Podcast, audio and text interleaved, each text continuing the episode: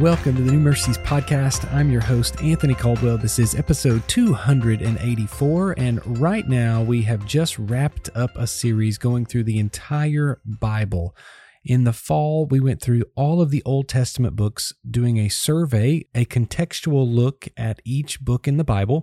Then we went through the Advent season of Christmas, looked at different texts and passages and Christmas traditions and themes. Then we jumped into the New Testament and went all the way through it, book by book.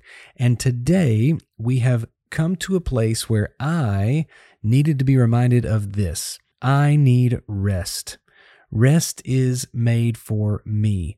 You know, I look in Mark chapter 2, down in verses 23 through 28. It's the scene where Jesus and his disciples are going through grain fields as they made their way, and his disciples begin to pluck heads of grain because they were hungry and they were eating. And it says in verse 24, and the Pharisees were saying to him, Look, why are they doing what is not lawful on the Sabbath? And then he said to them, Have you ever read what David did when he was in need and was hungry? He and those who were with him, how he entered the house of God and ate the bread of the presence, which is not lawful for anyone but the priests to eat, and also gave it to those who were with him. And then he says this in verse 27 The Sabbath was made for man, not man for the Sabbath. Now, a couple of things for us to know is the Sabbath in the Israelites' week was the seventh day of the week, uh, which we understand as Saturday. And on that day, they were required to abstain from any type of work. What that meant was the Pharisees, the lawmakers, began to help people understand what abstaining from work is. You know, I've heard a lot of pastors talk about these different laws, and there were hundreds of them, and they were complicated and they were a little bit confusing. You could carry half of an orange, but you couldn't carry a whole orange uh, because a whole orange was considered work, but a half orange was not considered work. So they began to make all of these rules to help. Now, the purpose, again, uh, was to clarify and to help people know how to rest. But what happened is religion and traditions began to come more and more in play, and it became this list of burdens. It became this burdensome task to know what you can do and what you can't do, and how you should follow this and not follow this, how you should do this and not do this. So here's what was going on Jesus and his disciples are walking through the grain fields,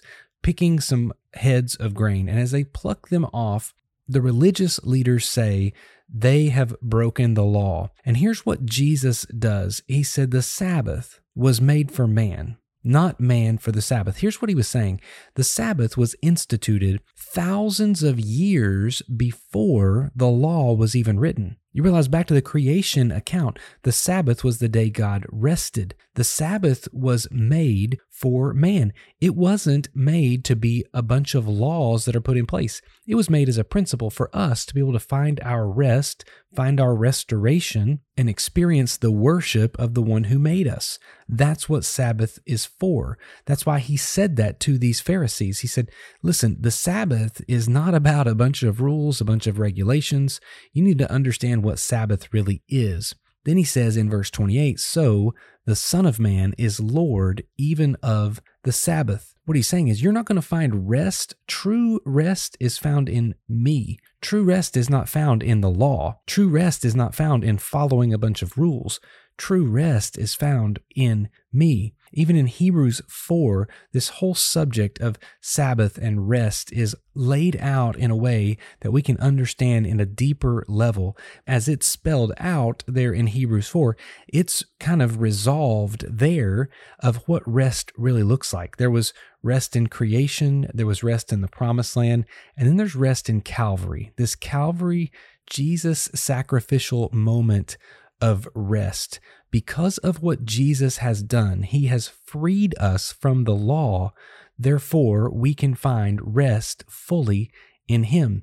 Now, it doesn't mean that we shouldn't take a day and observe taking a day off of work. I believe that is a absolute necessity for us. I know that in my own life, I can get myself out of a rhythm and where I don't find enough rest, I don't find enough time away from the workload and the daily burden that's on me. But what Jesus is trying to point out is don't add another burden to rest itself. What the Pharisees were doing was saying, here's a law that you've got to follow on the Sabbath day. And Jesus says, That's a burden.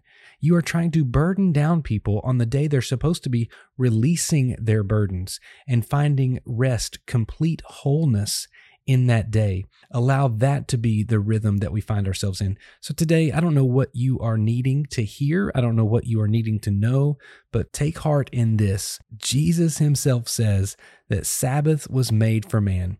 Rest has been created for you. So find your rest. Find your rhythm. Find what you need so that you don't become burnt out or overwhelmed or exhausted because you haven't taken those moments and spent with the Savior in quiet times of rest. Today may be that day for you. Find a few moments. Maybe it's this weekend. Maybe it's in the next couple of hours. Whenever it may come, here's my challenge to you. When the rest moment shows up, put your phone away, put the devices down, and find that rest in Jesus. Take a minute and just worship Him in that quietness of your soul and experience true Lord of the Sabbath rest.